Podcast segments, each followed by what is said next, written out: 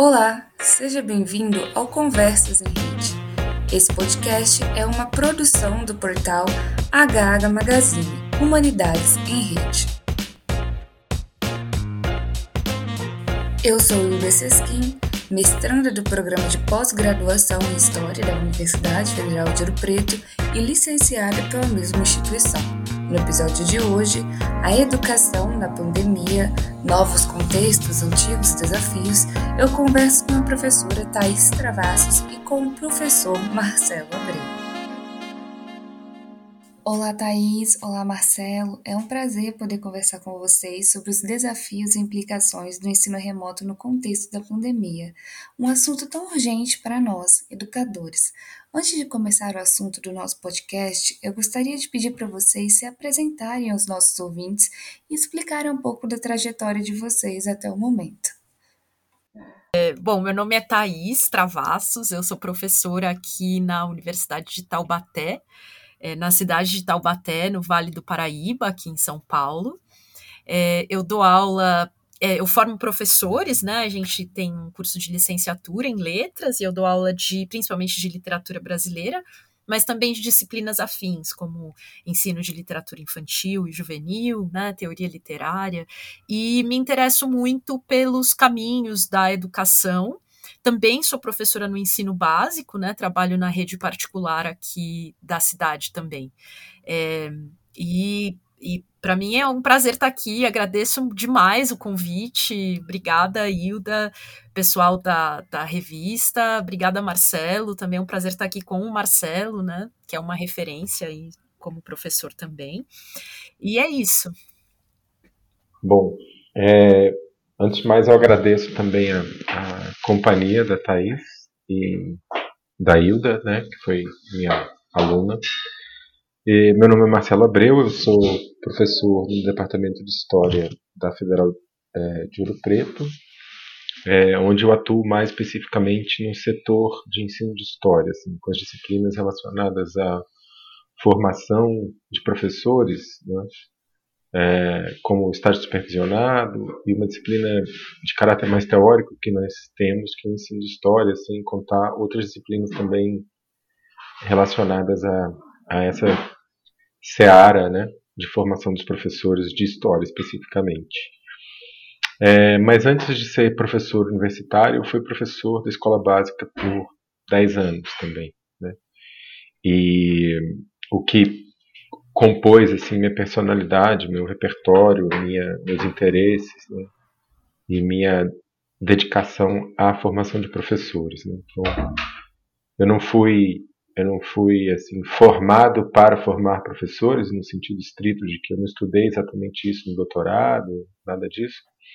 Mas de alguma maneira eu fui formado para formar professores por ter sido professor e por ter por força do destino de escolhas também me engajado nessa área de formação é, quando eu entrei na universidade em 2008.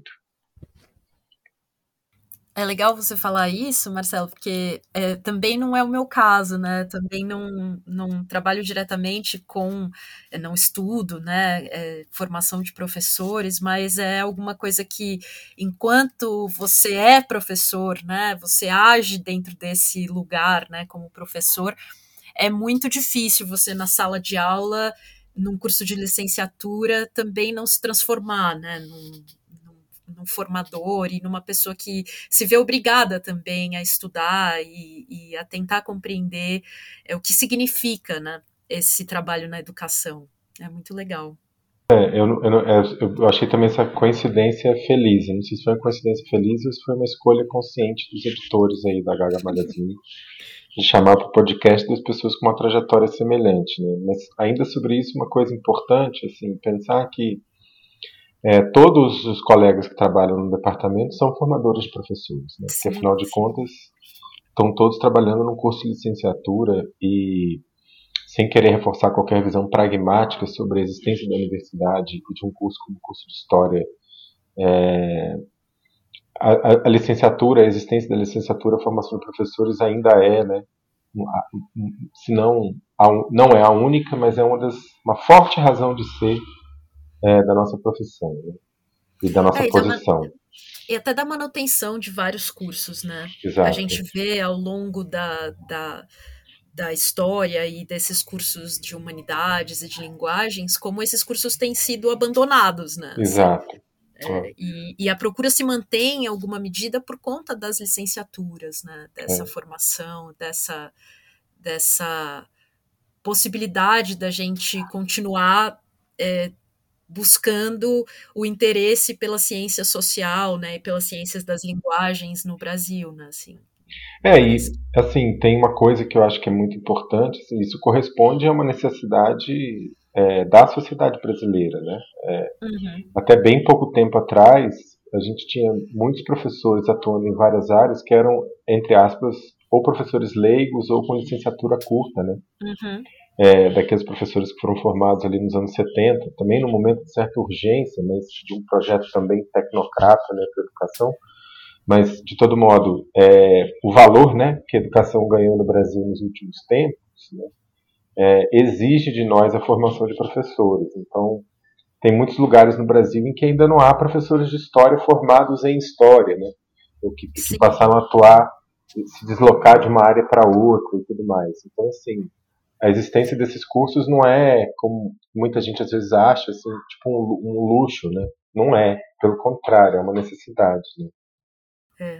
É. é uma necessidade em vários aspectos, né? Tanto de um aspecto é, desse aspecto da formação assim prática, né, de a gente precisar ter professores e tal, essa necessidade elementar, assim como também a necessidade é, uma necessidade assim até humanística, eu diria. Não gosto muito dessa palavra, né?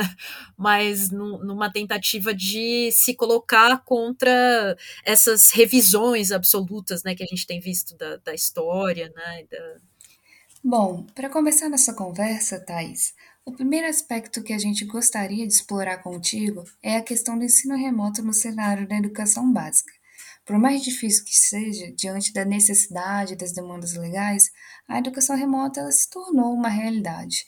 E esse quadro fica ainda mais complicado quando pensamos no contexto do ensino básico, seja em relação às especificidades de cada aluno, ao acesso não só à internet, mas também às condições materiais básicas para realizar as atividades propostas. Sabemos que são várias as dificuldades que se colocam nessa jornada.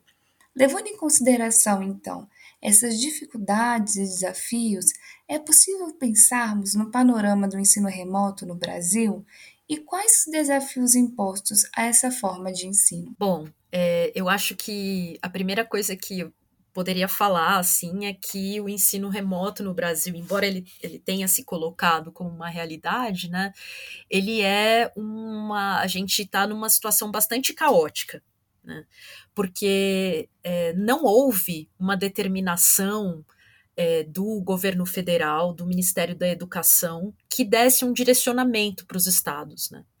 É, então, cada estado foi fazendo aquilo que é, agradava mais aos interesses econômicos, aos interesses políticos daqueles governadores né, e os seus secretários de educação. Então, você vê as situações de cada estado e também dependendo muito do, do apoio financeiro né, que esses estados têm e que eles podem ter. Né? É alguma coisa assim que foi todo mundo meio que deixado à própria sorte. Né? E sem esse direcionamento das ações, é, como eu estava dizendo, a gente vai ter, por exemplo, municípios que têm é, é, possibilidade de é, contratar plataformas de ensino, né? Por exemplo, ah, eu preciso ter uma plataforma para poder colocar os meus alunos, para poder o professor é, botar as aulas para dar acesso para esses alunos, né? Mas isso nem sempre aconteceu. Aqui mesmo, né, no Vale do Paraíba, a gente está numa região é, relativamente rica do estado, né? E mesmo aqui, os municípios tiveram muita dificuldade para adotar essas plataformas digitais. É, diferente do Estado, né? O Estado, como tem um aporte financeiro maior, conseguiu contratar essas plataformas. Só que aí a gente tem essa, essa questão muito elementar, assim, né? é, que o acesso à internet no Brasil é muito limitado. A gente tem a falsa impressão de que todo mundo tem acesso à internet no Brasil, que é uma coisa assim, porque a gente vê as pessoas comprando celulares, as pessoas com celulares, mas a gente tem que lembrar que a principal forma de acesso à internet da, né, das pessoas no Brasil por meio dos celulares se dá por redes sociais e WhatsApp, que são gratuitos nos planos né, de, de uso da internet. Então, alguns é, estados e municípios ofereceram é, planos de internet para os alunos. Né? É, mas ainda assim esse plano de internet não é suficiente, porque às vezes a, a, o celular não é compatível, é um modelo muito antigo, e a gente tem outros problemas também, assim, muito, muito mais embaixo, né, assim, que é dessa estrutura escolar e da estrutura familiar, né, então a gente tem, por exemplo, crianças, e isso ficou bastante conhecido durante a pandemia, né, que iam à escola para comer, né, a escola ocupa muito esses vários lugares é, que o Estado deixou e abandonou, né, como a assistência social, por exemplo. Né. Então, a escola ela cumpre diversos papéis e esses diversos papéis ela não alcança via internet, nem se todas as pessoas tivessem acesso à internet. É, nem se os professores estivessem preparados para lidar com essas novas tecnologias. Né? Então, me parece que é, diante dessa situação assim bastante caótica, né, é, a, não, não, não, não há ainda uma resolução para conseguir fazer uma educação é, minimamente por meio da internet, da tecnologia, assim. É, tem, tem várias outras coisas que a gente pode falar também sobre interesses econômicos, né, de grandes empresas de educação, de tecnologia, mas que eu acho que a gente pode deixar para as outras para as outras perguntas. Eu não sei se o Marcelo também gostaria de comentar sobre essa questão. Não, é só a descoberta assim que aconteceu, por exemplo, na própria universidade, da, do tamanho da exclusão digital, né? Uhum. É, então, também se, se, imagina o tamanho da exclusão digital na escola básica é, é diretamente proporcional né, a, ao tamanho da exclusão é, digital na universidade, que ela já existia antes, né? E, e, era um não dito, assim, alguma coisa que não se comentava, porque você imagina, mesmo os alunos que entram aqui né, na universidade pública no Brasil e que dependem é, das estruturas de assistência, dependem às vezes, muitas vezes, de usar a internet da, da biblioteca, né? né, da facu a, a rede da, da, faculdade, ou usar a internet das moradias e tudo mais, é, tem um acesso limitado, né? Porque as pessoas também têm acessos limitados em torno dos equipamentos básicos para acessar. Exato. Né? exato. É, tem um dado importante nisso que a Thais falou, assim, que algum tempo atrás é, acho que ainda na época do, do, em que o Haddad era, era ministro da Educação, eu não sei exatamente de quando o dado, eu posso estar enganado, mas que 70% das inscrições no Enem foram feitas via celular, via aparelho móvel, né? E a gente sabe também que, assim, boa parte das pessoas que se inscrevem no Enem são alunos da escola pública. Né? Sim.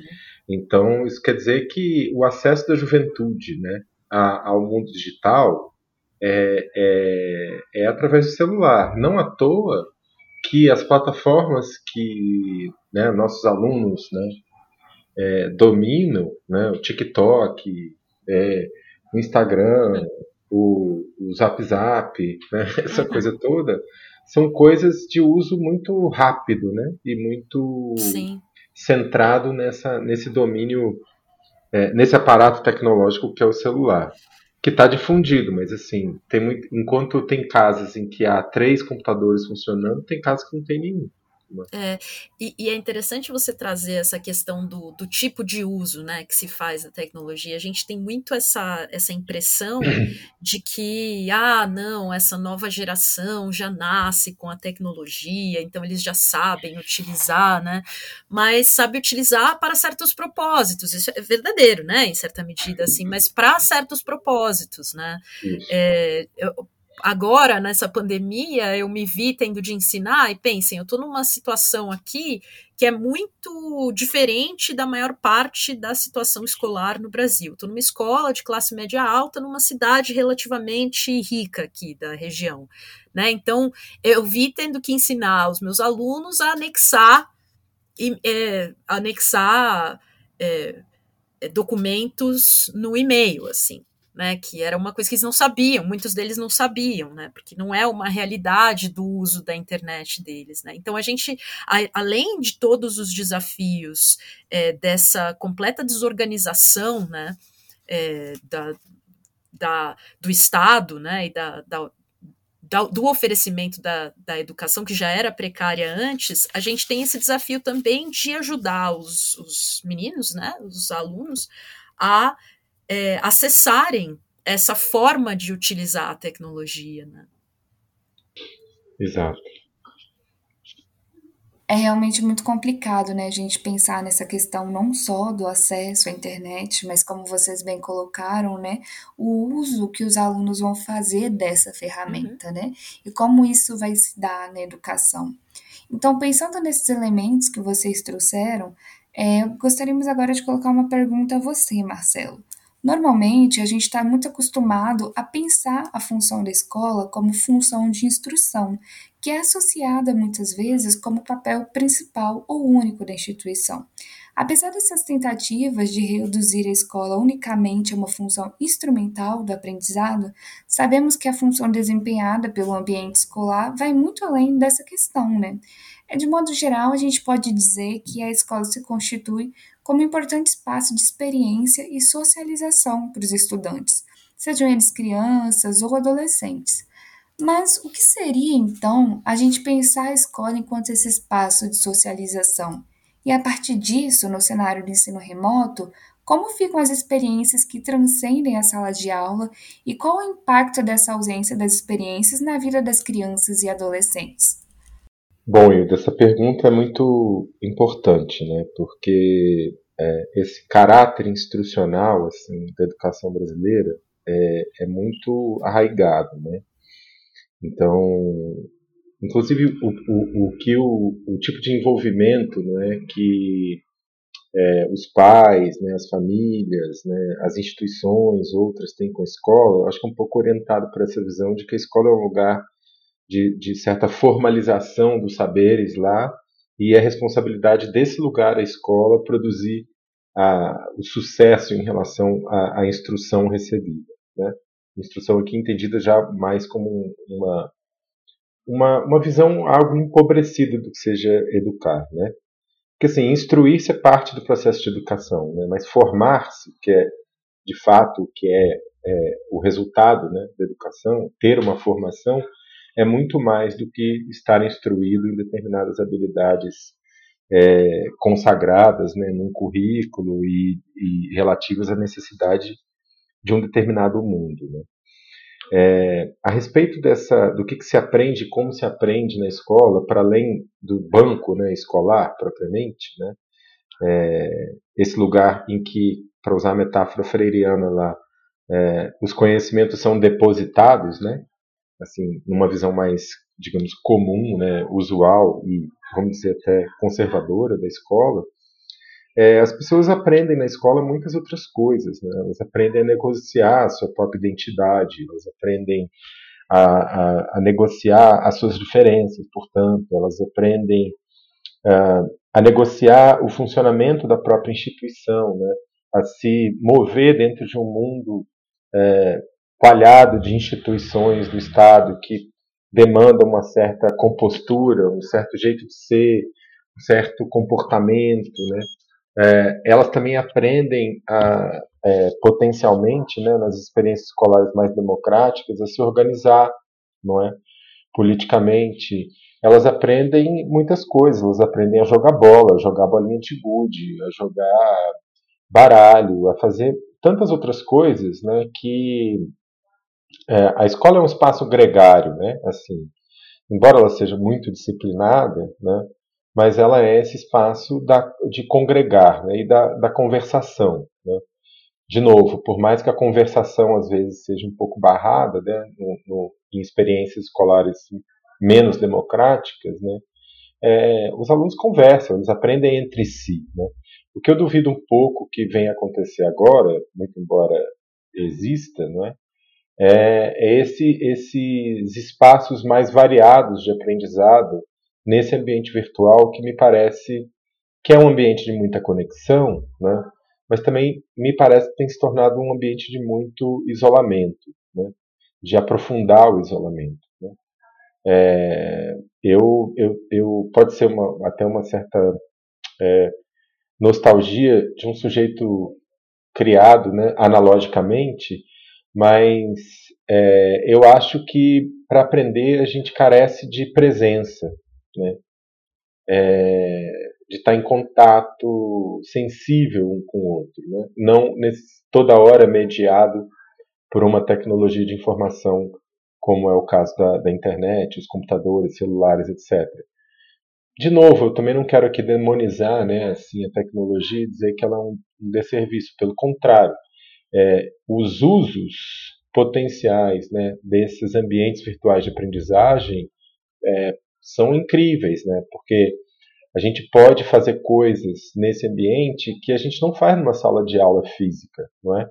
Mas é, o que eu desejo é que a gente tenha o melhor dos dois mundos, você percebe? Assim, é, que nós possamos ter essa educação e a formação é, na sua integralidade, né? Assim, que demanda a presença, demanda o coabitar, demanda é, estar fisicamente dentro desse espaço, transitar de um espaço a outro, que é o espaço da casa, para o espaço da escola. Porque no meio do caminho, né, você aprende coisas né, também.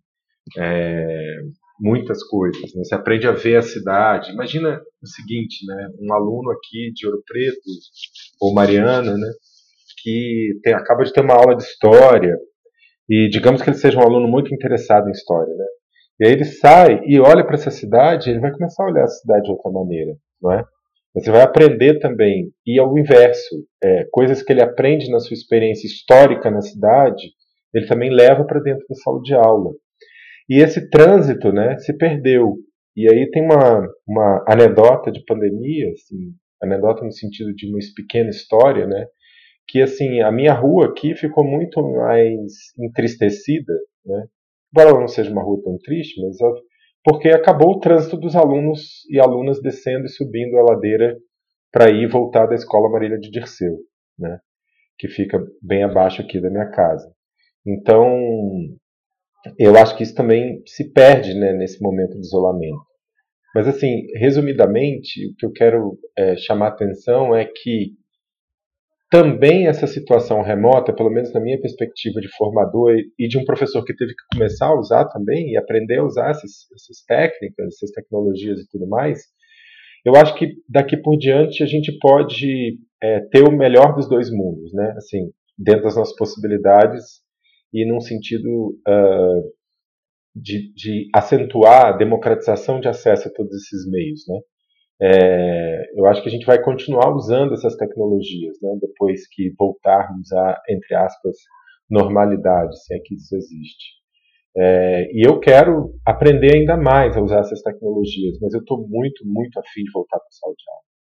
Então, eu acho é muito legal isso que você falou, Marcelo, porque eu tenho a mesma impressão, assim, né? Eu acho que a, o, período de pandemia que a gente está vivendo e que nos colocou nesse lugar da, da tecnologia e dessa interação por meio da máquina, né?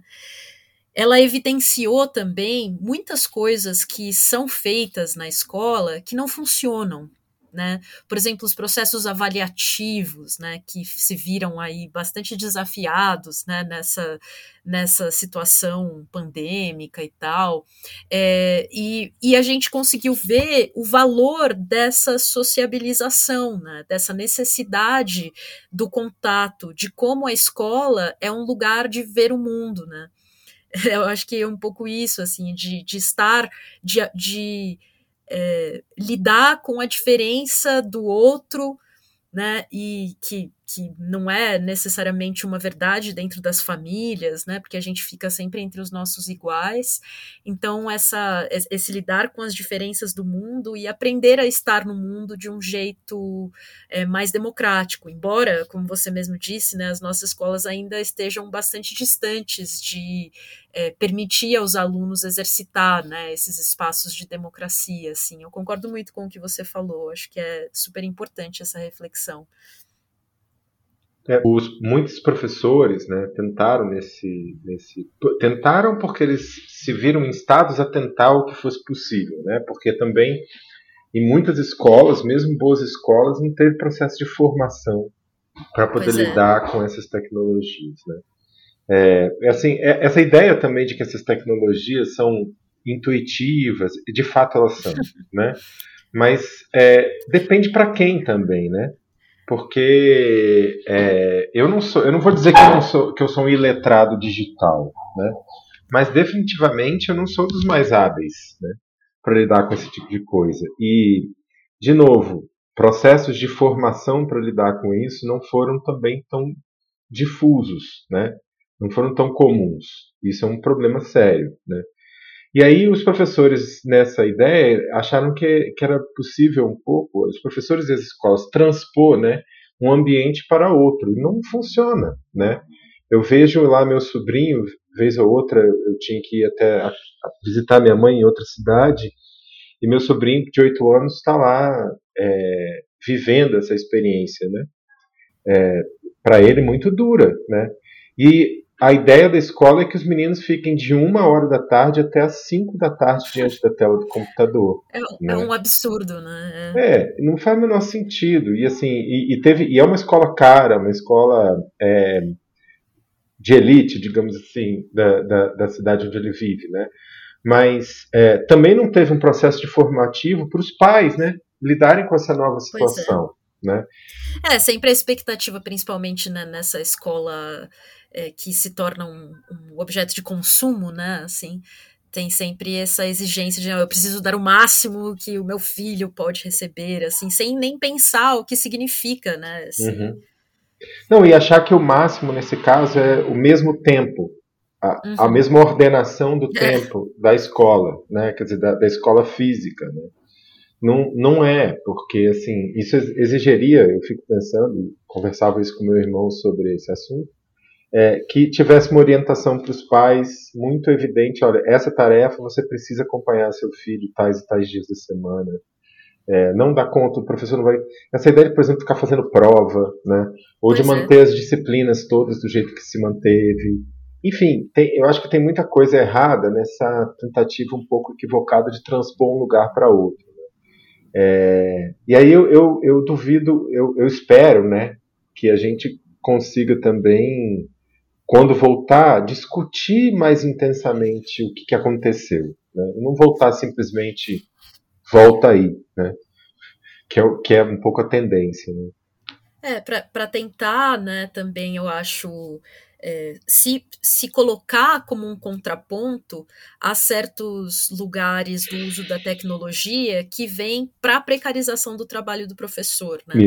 De tentar conseguir colocar um, um contraponto que, do que a tecnologia pode efetivamente ajudar né, o trabalho do professor, a vida dos alunos, a relação, a, os processos avaliativos, né, os processos de aprendizagem, o desenvolvimento de projetos, né, usar essa riqueza de acesso a informações a nosso favor, né, e não para nos colocar num lugar que, que a gente tem sido colocado nos últimos anos, né, que é desse trabalhador técnico, né? Assim, esse cara que só precisa estar ali para lidar com as crianças, assim. Né? É, a gente pode observar que realmente é um impacto muito grande que os estudantes sofrem quando pensamos nessa perca dos espaços de socialização que antes eram oferecidos pela escola, né? E nesse grave momento que assola o país, outro aspecto desses problemas e desafios que vem com o ensino remoto é a questão dos retrocessos que se configuram como projeto de governo. É, podemos dizer que há uma espécie de processo de categorização e sucateamento, especialmente no que diz respeito à educação. De certa forma, a pandemia ela vem a calhar né, nesse processo de implementação de reformas e projetos de desmonte da educação que já vinham em curso.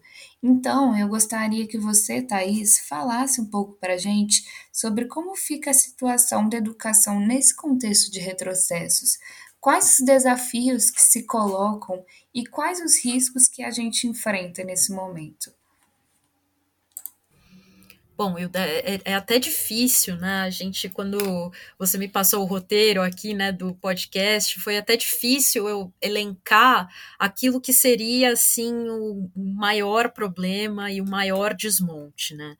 Mas eu separei aqui algumas coisas que eu acho que são importantes que são a primeira delas, né? Eu acho que é importante a gente entender o que, que a gente vinha vivendo antes da pandemia, né? Então a gente tinha uma realidade de um projeto, de projetos como Escola Sem Partido, né, por exemplo, que buscavam calar a formação humanística, né, que era uma coisa que tinha se construído a duras penas né, nas escolas.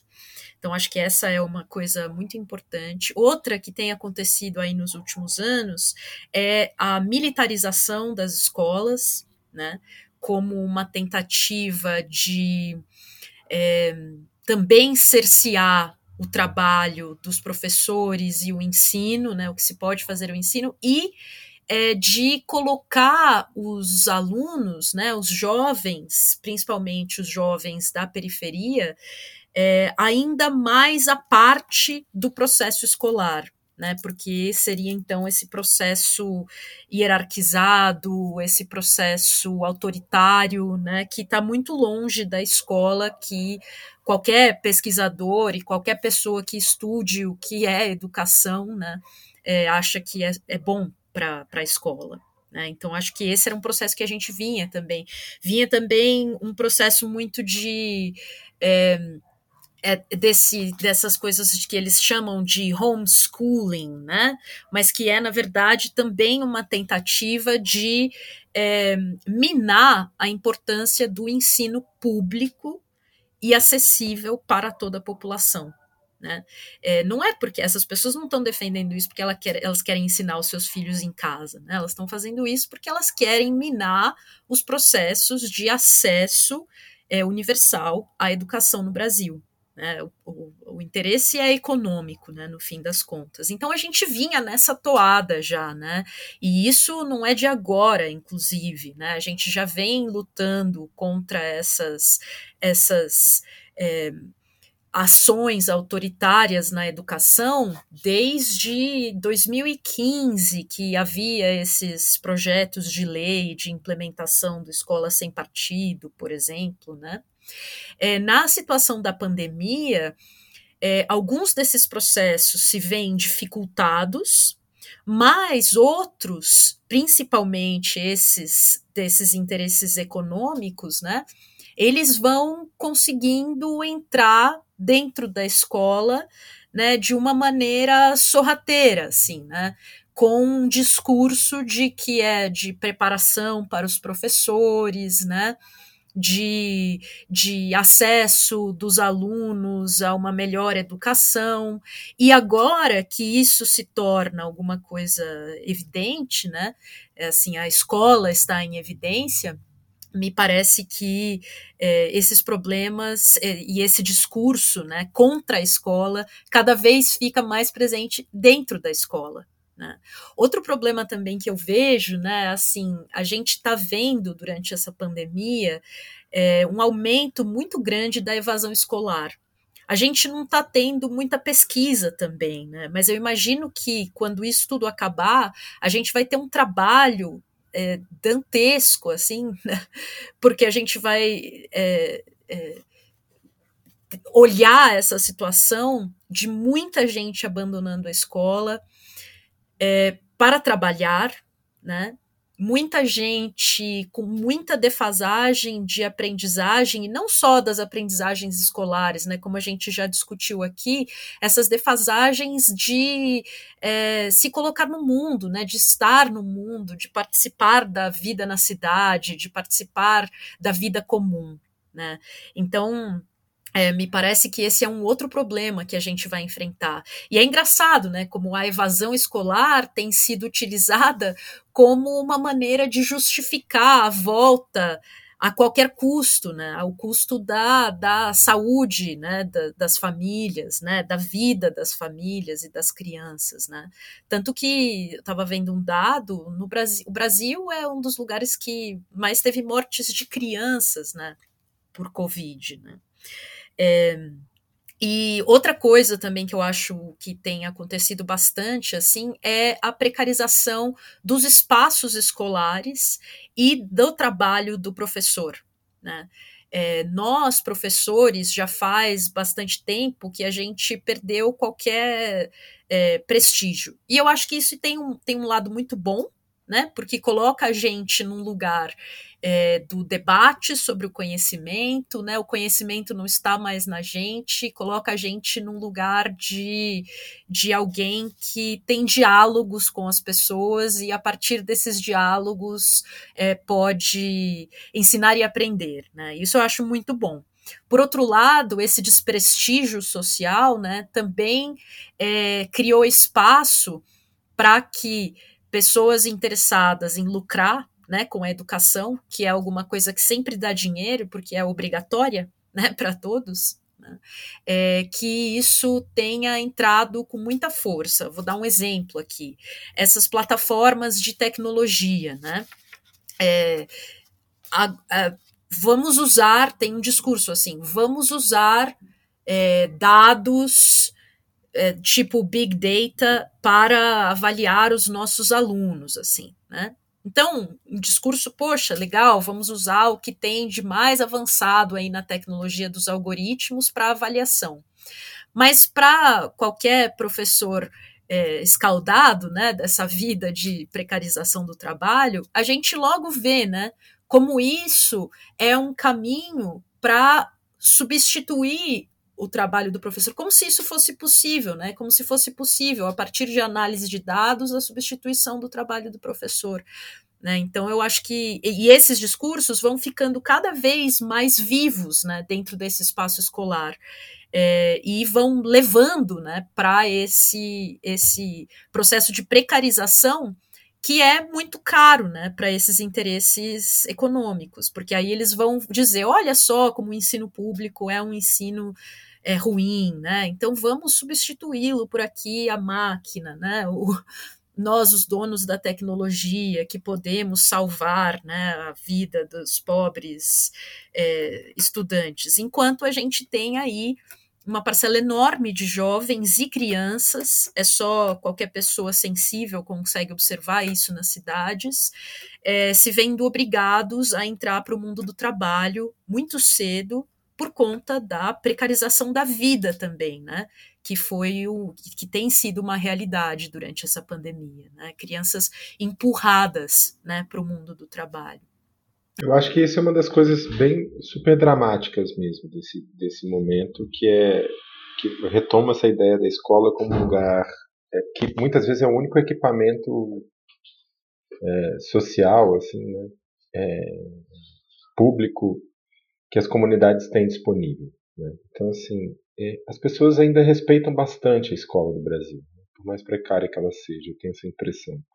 Porque no final das contas é, é de fato é uma é, é a mão esquerda do Estado mais visível na, nas comunidades mais pobres brasileiras, né, nas comunidades trabalhadoras e tudo mais, é, é a escola. Né? E de repente as pessoas se viram sem isso. Né? E, e óbvio que isso é, é, dramático, mas não se pode querer voltar a todo custo, né? É, sob o risco de todo mundo adoecer. É, ora, outros países fizeram, tiveram soluções, soluções diferentes. Né? Se a gente tivesse acelerado mais é, é, a vacinação, se antes da vacinação tivesse feito testagem massiva, né, para controlar os casos, enfim, tudo que foi, todas as técnicas que foram usadas em outros lugares, onde a pandemia... Que foi negligenciado, né, assim... Exato, aqui, que, né? que poderiam ter feito com que a gente já tivesse voltado à, à, situação presencial ou semipresencial, né, assim, híbrida, nas escolas, né, mais cedo, né? Mas Sim. nada disso foi, foi implementado. Né? Não, não, houve, nem, nem a nível dos estados, municípios, muito menos assim a função de coordenação que o Ministério da Educação e da Saúde, nesse caso, deveriam fazer é inexistente, porque os sujeitos estavam mais preocupados com outras coisas, né? É, inúteis. Né? Sobretudo o, o, ministro anterior. Esse da educação não é tão diferente. É, é. é, ele, ele tá mais. Ele só tá mais dando mais quieto. espaço. É, mais quieto e, e também é. dando espaço é, aos interesses econômicos mesmo, né? Que Exato. sempre estiveram lá, assim, né? Mas está é. ficando mais evidente, assim, me parece. É. Mas acho que o risco da precarização, assim, e isso era uma coisa que pelo menos no ambiente da universidade se discutia muito, né? Que era essa ideia de, assim, não, a precarização vai vir, isso é a plataforma para implementar o ensino remoto ou o ensino à distância é, uhum. para tudo, né? É, eu, eu, eu, eu suspeito que a gente vai, pelo menos a universidade, conseguir resistir um pouco a isso, né? Mas, mas é curioso como na, rapidamente se naturalizou a ideia de que, assim, não, agora então dá para dar aula para 80. Né? Exato. É, porque, assim, aí eu crio uns grupos aqui para um, um 20 aqui, 20 acolá, 20 não sei aonde, e uhum. tal, parará, eu consigo dar, dar aula massivamente, né, assim. E não é, consegue, esse... né? Aqui no estado de São Paulo, por exemplo, esse já era um problema que vinha acontecendo, né? É, de se fecharem salas, né? De, de colocar 45, 50 pessoas né? dentro de salas de ensino médio, né? É, os municípios é, é, muito variado, né? O ensino fundamental ainda você tem experiências muito variadas porque depende de cada município, né? Mas é, a educação estadual, assim, vinha nesse nesse lugar, assim, vamos colocar lá quanta gente a gente puder para economizar. Né? Que, resu que resultou na, na, na, revolta, né, estudantil. Exato, exato. 2015, né? 2015. E que, que aliás, é um, é um movimento super interessante, assim, por direitos, né? É, que ficou um lindo, pouco, né, de ver. É, e, e, ficou um pouco esquecido, né, nessa memória mais recente, né, da, da crise da democracia brasileira, né? Uhum. É, e esses estudantes, é muito interessante, né, como esses estudantes, eles estavam percebendo, né, é, o que a escola significa, né? É, é, justamente aquilo que você estava trazendo, né? Esse, esse, debate sobre o papel da escola, né? Sobre o que significa a escola, né? É, me parece que er, eram eles falando isso, né? Olha, é, eu sei o que a escola pode ser e eu sei a escola que eu quero, né? A escola que eu, que eu gostaria que existisse assim. E veja, eu estou aqui para pedir essa escola, né? Para pedir não, né? Para exigir essa escola, o que eu acho que é mais inteligente também. É muito triste pensarmos nesse cenário, né? Mas agora que falamos um pouco da situação da educação frente à ameaça desses retrocessos, eu gostaria que você, Marcelo, falasse sobre um assunto que é urgente para nós, principalmente se pensarmos na realidade das ciências humanas, né? Um dos grandes desafios que impõe hoje a educação é a urgência de discutirmos os pontos aprovados na Base Nacional Curricular Comum, a famosa BNCC, uma vez que as diretrizes podem tornar o ensino de história ainda mais precário e impactar com isso a vida de milhões de estudantes. Levando em consideração, então, as tentativas de como codificar os saberes e pensar o currículo, como fica e a quantos anda a proposta de implementação da BNCC e quais seriam as possíveis formas de enfrentamento? A história toda né, de implementação da BNCC é bastante controversa, né? mas ela de fato se liga a um acordo né, que estruturado assim numa legislação é, que foi o Plano Nacional de Educação aprovado em 2014, que preconizava finalmente essa ideia de que tivéssemos de fato um currículo nacional, né? que mínimo que se desdobrasse. Veja bem, um, era o nome era currículo mínimo, que aliás é uma terminologia que já tinha sido adotada é, durante a ditadura, né, no processo inicial de, de, massificação da escola pública brasileira, essa ideia de currículo mínimo já estava ali. Né. É, então, assim, parte da minha implicância com a BNCC como modelo né, tem a ver com essa ideia de currículo mínimo. É, mas, enfim, o fato é que houve esse acordo né, é, em 2014 é, foi uma, é um modelo curricular que dividiu bastante o campo da educação, né? É, não só de cada disciplina específica, mas assim o campo é, da ciência da educação, digamos assim, dos estudiosos do currículo. Uh, tanto assim que, por exemplo, logo quando saiu a primeira, a segunda e a última, todas as versões, a Amped, né, é, se manifestou e outras tantas associações também científicas é, da área, né, como a nossa mesma, Ampul também se manifestou.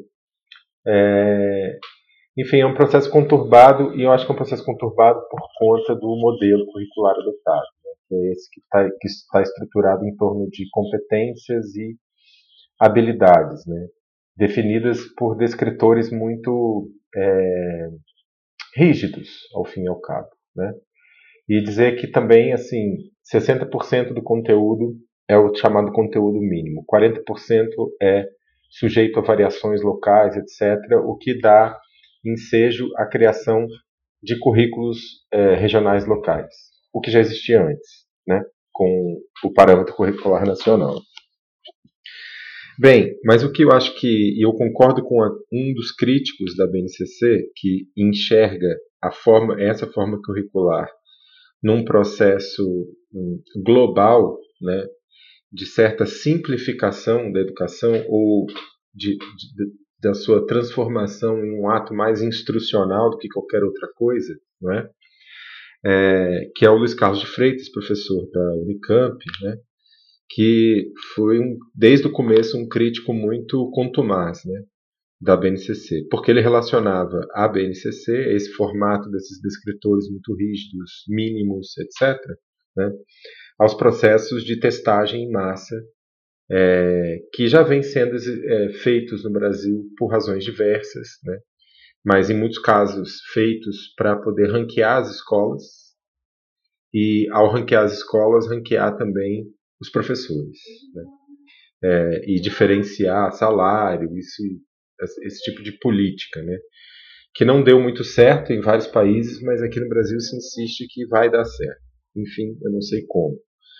Mas o Luiz Carlos de Freitas então vinculava isso, vinculava a agenda né, é, do que ele chamou, é, ele conceituou como os reformadores empresariais da educação, que estão localizados em determinadas instituições privadas, tais como o Instituto Ayrton Senna, é, o Todos pela Educação, né, que é um movimento, a, o, a Fundação Lehman, né, que ao fim e ao cabo foram as pessoas que deram as cartas né, da BNCC.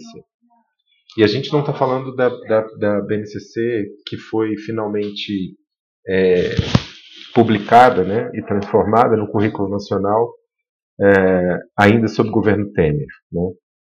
A gente está falando da BNCC que vem sendo discutida por força do PNE, mas no âmbito também do, do segundo governo é, Dilma. Né? É... Então, eu acho que houve ali uma discussão muito fraca sobre o modelo curricular. Né? É, porque você pode até querer ter um currículo nacional, o que eu duvido um pouco, porque eu acho que os parâmetros cumpriam bem essa função. Né? Também tinha críticas aos parâmetros curriculares nacionais, certo viés assim, multiculturalista, é, liberal e tudo mais, mas era como proposição era muito melhor do que o que nós temos né, hoje em dia. Porque o que nós temos, eu acho, é, está se vinculando e será vinculado a, a essa testagem, né? É, será vinculado a uma simplificação, provavelmente, dos materiais didáticos distribuídos gratuitamente pelo, pelo governo, né? É, ou seja, diferenciando, portanto, o, os materiais que serão usados na escola privada e aqueles que serão usados, são usados na escola pública, o que já, já de alguma maneira acontecia, mas acho que a BNCC intensifica. Ela está vinculada, né, assim, e esses vínculos estão sendo assim, alinhavados né, aos sistemas de avaliação massiva é, é é, então é, é, um currículo que está vinculado, né, foi está sendo tecido a esses sistemas avaliativos, é, essas testagens massivas que se tornaram uma moda e de certa maneira uma tábua de salvação, uma panaceia, na verdade, para a solução do problema educacional, não só aqui, mas no mundo inteiro. Né? É, tem vários modelos e o Brasil está envolvido em vários desses testes. Né? A gente tem testes que supõem a avaliação para a configuração do IDEB, né, como a Prova Brasil. Né. É, o Enem, como a gente é, deve lembrar, inicialmente também era um teste para avaliar a qualidade do ensino médio, não era um teste de acesso, como é hoje em dia. Né. Eu acho até que foi acertado de ter virado um teste de acesso. O Brasil se envolve já há algum tempo né, é, nas provas do, do PISA, né, que é esse exame internacional de avaliação é, feito pela OCDE em vários países. É, mas, e esses exames eles estão um pouco concentrados do ponto de vista de quais são as habilidades fundamentais que todo estudante no planeta deve ter, né, digamos assim. Eles devem saber ler, eles devem saber é, alguma coisa da matemática com um nível maior, menor de sofisticação segundo a idade, a etapa, né? E se introduziu um pouco recentemente a ideia de letramento científico. Né? Eles devem dominar certas linguagens das ciências, né? certos conceitos científicos, etc.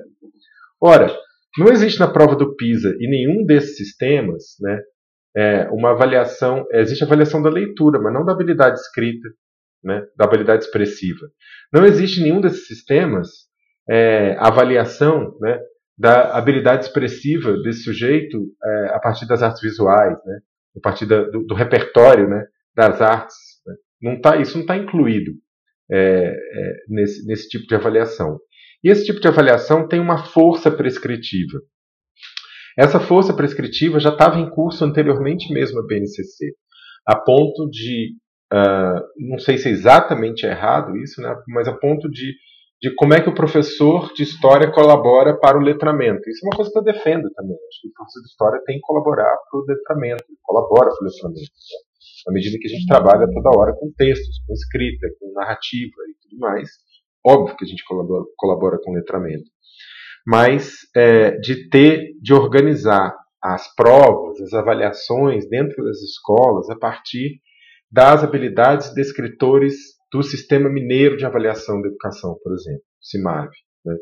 Então, assim, esses sistemas eles foram se criando como esse grande instrumento eh, de avaliação, mas que na verdade é um grande instrumento de controle, né? De controle e estabelecimento de metas que não são pactuadas com as comunidades escolares, certo? Porque assim, eu não estou dizendo que a gente não tem que avaliar a educação, não estou dizendo que a gente não tem que ter um currículo, né? Mas uma coisa que me, me, me, me apoquenta assim, na BNCC da maneira como ela é, é que ela, ela é um currículo cuja força prescritiva é muito maior do que os currículos que nós tínhamos anteriormente. Né? E por força prescritiva, essa força prescritiva é reforçada pelo vínculo que vai se estabelecendo entre esse novo currículo e essa testagem em massa. Né? Nesse cenário, o professor né, é, perde é, autonomia. Né? porque ele vai ficar um pouco refém né, dessas, dessas, dessas avaliações impostas desde fora da escola. Né? É, então, isso eu acho que é um grande problema da BNCC. E para mim, que eu acho que, que defendo né, que dar aula é um momento de autoria, de autoria partilhada, e é um momento, é uma, é um momento de, de pensar uma situação né, que são situações muito variadas. Então, portanto, um currículo não dá conta exatamente da variedade das situações é, que nós vivenciamos, né? É, e que precisam ser é, pensadas a partir do repertório que a história, no meu caso, né, pode oferecer. É, eu, eu me incomoda bastante um currículo da maneira como se configurou, sabe? É, desde a primeira versão, que, que era melhor do que a última, tá? É, mas é, eu tenho uma implicância mesmo com o modelo curricular e os efeitos assim deletérios que ele pode ter sobre a, a escola como um lugar de criação também. É interessante, é, Marcelo, muito legal o que você falou, assim, acho que é, é super importante a gente refletir sobre que isso, que, porque tem um, tem um pressuposto, né, sobre o que é educação, né, sobre o que é estar na escola, o que é ensinar, que parte da BNCC, né, me parece, assim, conheço pouco, né, assim, não é uma área que eu estude, assim, e tal, mas conheço o suficiente por também ser uma formadora de professores, né, é, a, a impressão que eu tenho da BNCC é esse desejo de transformar tudo em alguma coisa homogênea, né, que é muito longe de ser a, o processo educacional e é muito uma continuidade desse processo civilizatório entre aspas colonizador, né, assim, é, que é, é o lugar da escola, né, dessas violências escolares, né, desde o começo da educação no Brasil, assim, né, é, me parece que essa é uma uma uma continuidade, né, desse processo de violência, assim é, muito afastados né, da ideia freiriana, por exemplo, da, da, da construção do conhecimento a partir desse diálogo com a vida material, né, desse diálogo do que esse conhecimento pode é, dialogar com aquilo que eu vivo, né, com a minha existência, como é que eu transformo esse conhecimento e esse conhecimento me transforma, né? Então acho que é, é realmente alguma coisa que, embora tenha tido, né, o debate, né, é, com quem que houve esse debate, né? Houve vários debates há muitos anos, né? Vem havendo esse debate aí da BNCC mas com nenhuma representação efetiva assim dos professores, das pessoas que estão na, na realidade escolar, né? E também bastante dominados, né, por essas por esses interesses econômicos, né? Esse todos pela educação, Instituto Ayrton Senna, é, é, Fundação Lema. Esqueço, Fundação Lema, exatamente, né? Que, e, e, que é engraçado, né? Porque sempre vem vestida né, das boas intenções. Veja como nós aqui estamos bem intencionados, né? Queremos o melhor para o Brasil, né? Sempre ignorando completamente o que são os diversos Brasis, né? Exato. E essa, e essa diversidade, a, a absoluta que é essa nação, né? que é a única coisa que pode unir a nação é que ela é muito diversa, né? Hum. É, a diversidade. Mas uma coisa que eu acho que acontece também nesse debate educacional aí, que é hegemonizado, né, por esses reformadores é, é, empresariais, como diz o, o Luiz Carlos de Freitas, mas também que é disputado por outros grupos, né? Você mencionou escola sem partido, né? É, uhum. pode mencionar, no caso da história, o Brasil Paralelo também. Ah, sim, sim, sim. É, um absurdo, né? Inclusive, os, os movimentos religiosos, assim, que desejam, de fato, influir é, sobre o que ensinar, né? É, uhum. Em geral, né? Vamos lembrar que, por exemplo, que o PNE já previu alguma coisa que não existia nos currículos brasileiros há muito tempo, que era ensino religioso. Pois é. é e, e, e eu estava lendo agora há pouco porque eu estou trabalhando na escrita de um livro didático e é, por contrato, né? Ele estava lendo a parte do ensino religioso, que eu ainda não tinha me atentado um pouco a isso, né?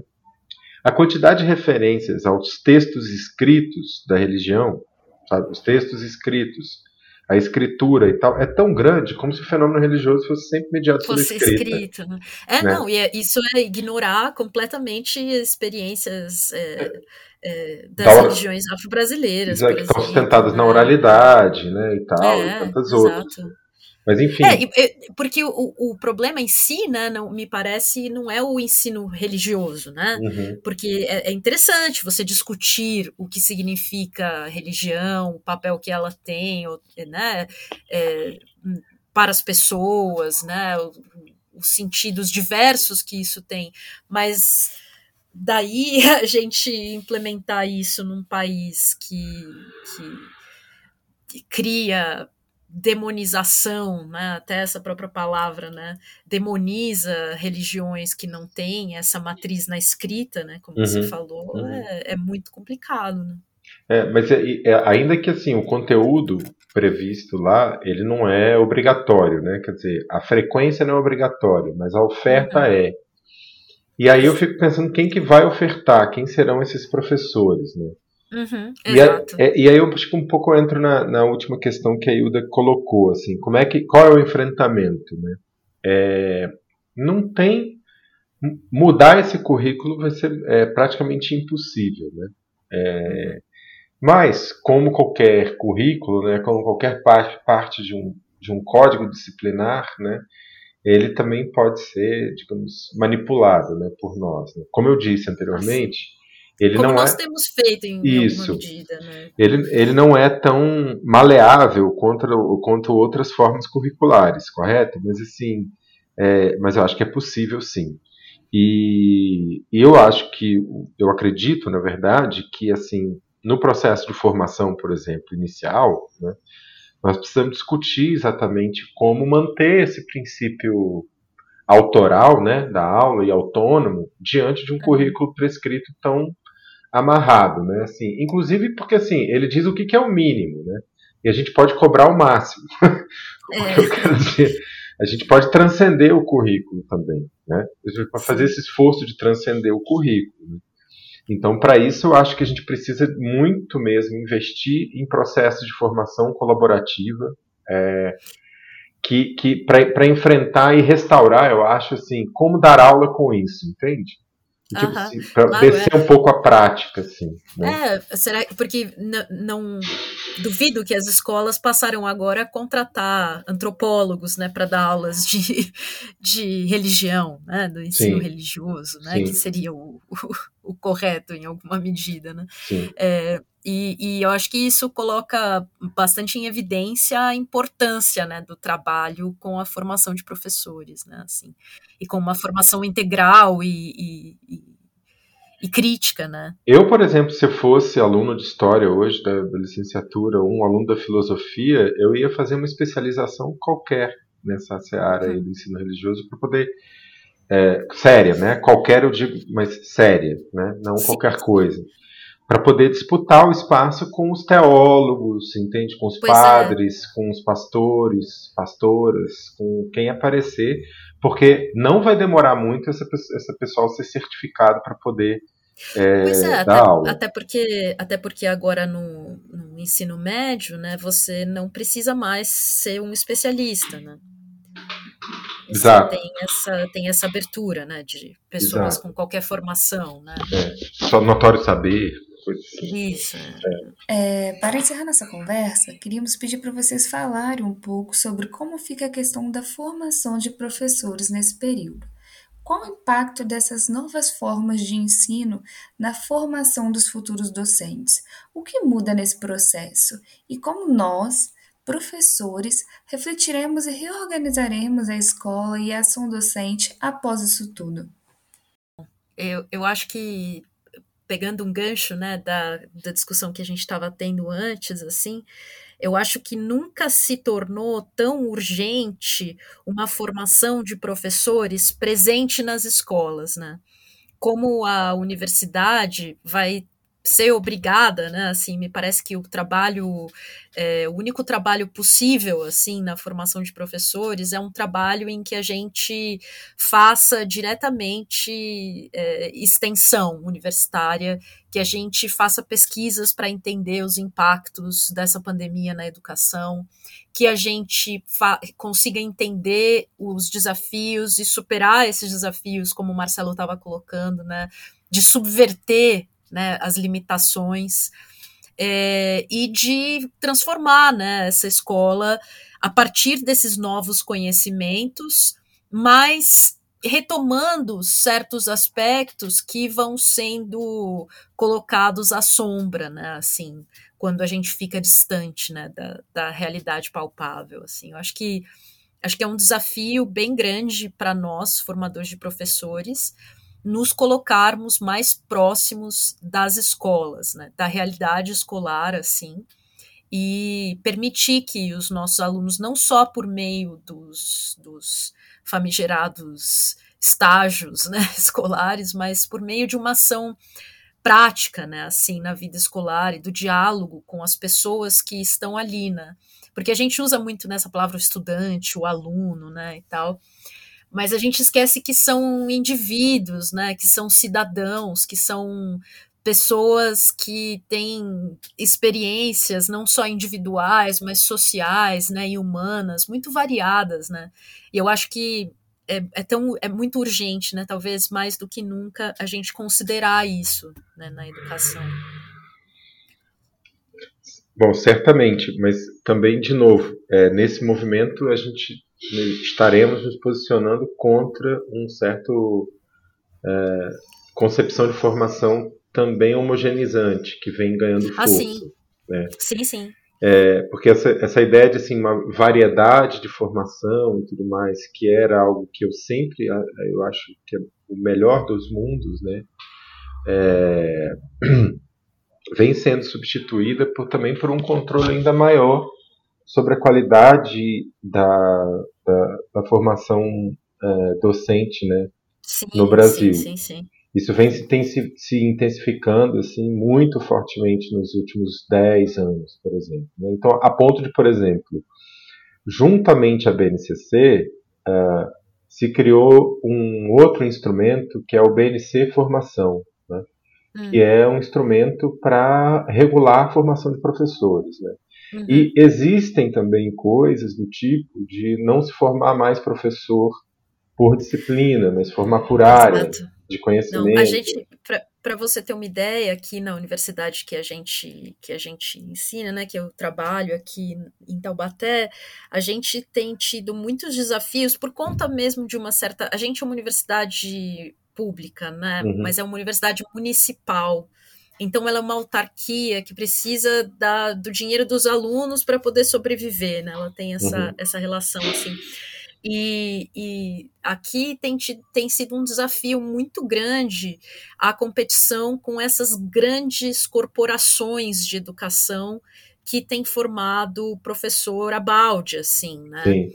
E, e, como o movimento tem sido muito de negar uma formação mais ampla uhum. né, e, mais, e mais completa, né, negando inclusive alguns direitos do próprio professor que está se formando, assim. É interessante você falar isso, acho que é, é, é, muito importante você trazer essa, essa, essa questão. Mas, ao mesmo tempo, assim, eu super concordo com uma coisa que você é, sugeriu, né, assim, defendeu, na verdade, que tem que ver com uh, o, a, a, intensidade, acho muito fraca ainda, do contato, né, e, e da criação de projetos comuns, né, entre, por exemplo, os cursos de licenciatura e as escolas. Né? É, há algum tempo, é, já existem alguns programas do governo federal nesse sentido, como, uhum, como PIBID. PIBID, residência pedagógica e tudo mais, né? Mas é, eu, eu acho que eles ainda não estruturaram uma relação mais orgânica, entende? É, uhum. com, com as escolas, com os professores, com, por exemplo, né, com os professores que nós formamos. Né? Porque o que acontece muitas vezes é que a gente forma excelentes é, professores e professoras, né, profissionais assim super tarimbados e tal. E, e eles vão dar aula, não é? é? Eu tenho certeza que eles dão boas aulas, mas dificilmente eles retornam para poder conversar com a gente sobre esse processo de formação que continua é, é, no trabalho, né? É, e aí uma coisa curiosa desse tempo pandêmico aí, é, para resolver uma questão do estágio, por exemplo, né, a gente conseguiu se reconectar com estudantes que a gente formou e que estão dando aula em outros municípios. Né. Então, assim, se não fosse também esse uso desses instrumentos, eu não saberia muito bem o que, que a, a, alunos muito bons que nós formamos que estão dando aula em São Paulo, estão dando aula em Itabirito, estão dando aula uh, em, em Itabira, outros dão aula em Patinga e por aí afora, né? Estão é, fazendo quais soluções eles estão criando para as aulas, né? Como quais são as plataformas que eles têm usado, como é que eles têm, é, digamos assim, transformado né, o conhecimento aprendido na formação inicial é, diante dessas realidades práticas, né, do, do, que se chama de uma epistemologia da prática que caracteriza a, a profissão docente. Enfim, uhum. eu acho que é, tem uma oportunidade aberta não é? De, de, de se reconectar com esses egressos que estão em atuação, sabe? Porque eu, do ponto de vista estratégico, assim, eu acho que a gente precisa fazer um investimento muito grande né, e nesse, nesse, em garantir a continuidade desse contato, né? E saber como é que a gente pode também dar suporte a esse professor é, é, que está em atuação, sabe? Exato, né? De, de, porque é, é, justamente isso que você falou, né? Assim, a, eu acho que nenhuma outra profissão a gente se forma mais na prática com as, os indivíduos, né, que gente, com quem a gente convive né, no processo educacional, do que ser professor, né? E, e, eu acho que a universidade tem muito a aprender também, né, com esses uhum. processos, assim. Uhum. Acho que é muito legal essa, essa coisa de estabelecer um diálogo com os egressos. Né? Mas ademais, assim, eu acho, acredito que, que a Thais tocou num ponto super importante, que é, a despeito das tentativas de uniformizar a formação de uma maneira é, até muito exagerada, não estou dizendo também que a gente não tem que ter terreno comum, né? É, e, e, discussões comuns, etc, tudo mais. É, mas assim, certa uniformização da formação, né? certa, eu acho até uma certa pedagogização exagerada da formação, não vai garantir que a gente forme professores melhores, eu acho. Né? que eu acho pelo que vai, contrário, me pelo parece. contrário. É, o que eu acho que vai garantir que a gente forme pessoas, professores melhores é primeiro valorizar a profissão, né? pagar melhor. Né? É, primeiro, de primeiro tudo. De tudo. Né? Porque aí, de fato, você atrai as pessoas mais talentosas, né? porque a pessoa vê, de fato, uma, uma perspectiva é, de vida mais ou menos razoável. Né? É, isso é evidente. É, precisa qualificar melhor as escolas, tudo, tudo isso. Mas do ponto de vista de, de, das instituições de formação, eu penso que essa estratégia de uma aproximação orgânica, né, com seus egressos em atuação, de oferta contínua, né, de formação continuada de nossa parte, integrada às atividades de estágio e tudo mais, é fundamental. E para quê? Para defender a continuidade de uma formação variada. Porque essa história de uniformizar tudo, entendeu? não é legal. É muito perigoso, né? É. E me parece muito perigoso também, né? Essa, essa vontade de, de tornar tudo homogêneo, né? Assim, a gente sabe onde é que isso dá, né? E não dá em nada bom. Nunca deu. E nem vai dar. E eu acho que o que a gente, o grande desafio que a gente tem no Brasil hoje é questionar esses processos que parecem né, modernizadores, eu vou colocar algumas palavras aqui, né, civilizadores, né, é, transformadores, que são muito é, ligadas à educação, mas que são uma continuidade de várias violências que a gente, enquanto nação, foi é, usando para para se compor, né? Eu acho que a uhum. gente se compôs dessas violências e me parece que essa tentativa de transformar tudo em uma coisa única e homogênea é uma nova cara, né, dessa violência, que a gente dá nomes que, que é, parecem agradáveis, né, e parecem legais e, e inspiradores e transformadores, né, uhum. mas que na verdade são uma máscara para essas mesmas violências, né. Sim. Enquanto a gente deveria estar tá, é, muito felizes de que a gente tem uma variedade muito grande de gentes e de, e de lugares e de povos e de línguas, né? Que, que pode que poderia é, dar, dar é, resultado, né, como resultado, um processo educacional riquíssimo né, e variadíssimo. Né, Sim. Que... É, mas isso só vai acontecer, na verdade, assim, se, se como em outros lugares do mundo, né, assim, que, em que a escola tem uma experiência de, é, marcada por uma experiência democrática de autonomia, na constituição uhum. de um projeto que é um projeto verificável, auditável, etc, etc, uhum. com meta, Sim, claro. com tudo, né? Assim, com, com processo avaliativo institucional e tudo mais, mas que parta da escola é, para fora, não de, de, é, não o contrário, não o contrário, como tem sido, porque essa homogeneização é, é de novo essa ideia, a crítica à massificação do ensino que que, que foi um pouco de apazão assim é, das críticas a, a, ao, ao, processo é, de expansão da, da escola pública, que de fato começou depois de 1972, né, é, ainda sob a uhum. ditadura, passava por isso, porque era a ideia, assim, a ideia era homogeneizar tudo, né? E a ideia era uma ideia autoritária do que como tem que ser o processo. E, e o processo não pode ser gestado de dentro da escola, tem que ser imposto à escola. É. Né? É, visão... isso, isso não vai funcionar. É. é, e a visão de que as pessoas que estão dentro da escola, né, são indivíduos que não têm o que dizer, né, assim. Isso. É, o que é um grande equívoco, né, porque eles estão dizendo o tempo todo, né, é só a gente que não está ouvindo, né?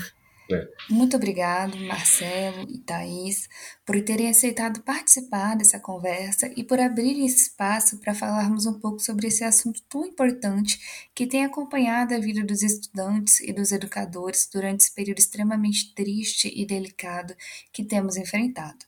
Foi um prazer tê-lo conosco e poder ouvir um pouco dessas experiências. Ah, eu que agradeço, Hilda. Muito obrigada pelo convite. Muito obrigada, Marcelo. Foi um prazer estar aqui conversando com você sobre, sobre educação. É, é sempre um prazer. Eu achei também uma experiência bem bacana. É, eu agradeço então a Hilda e o HH Magazine e agradeço a companhia mais uma vez da Thaís, que foi um encanto conhecer e discutir essas coisas com uma pessoa tão inteligente.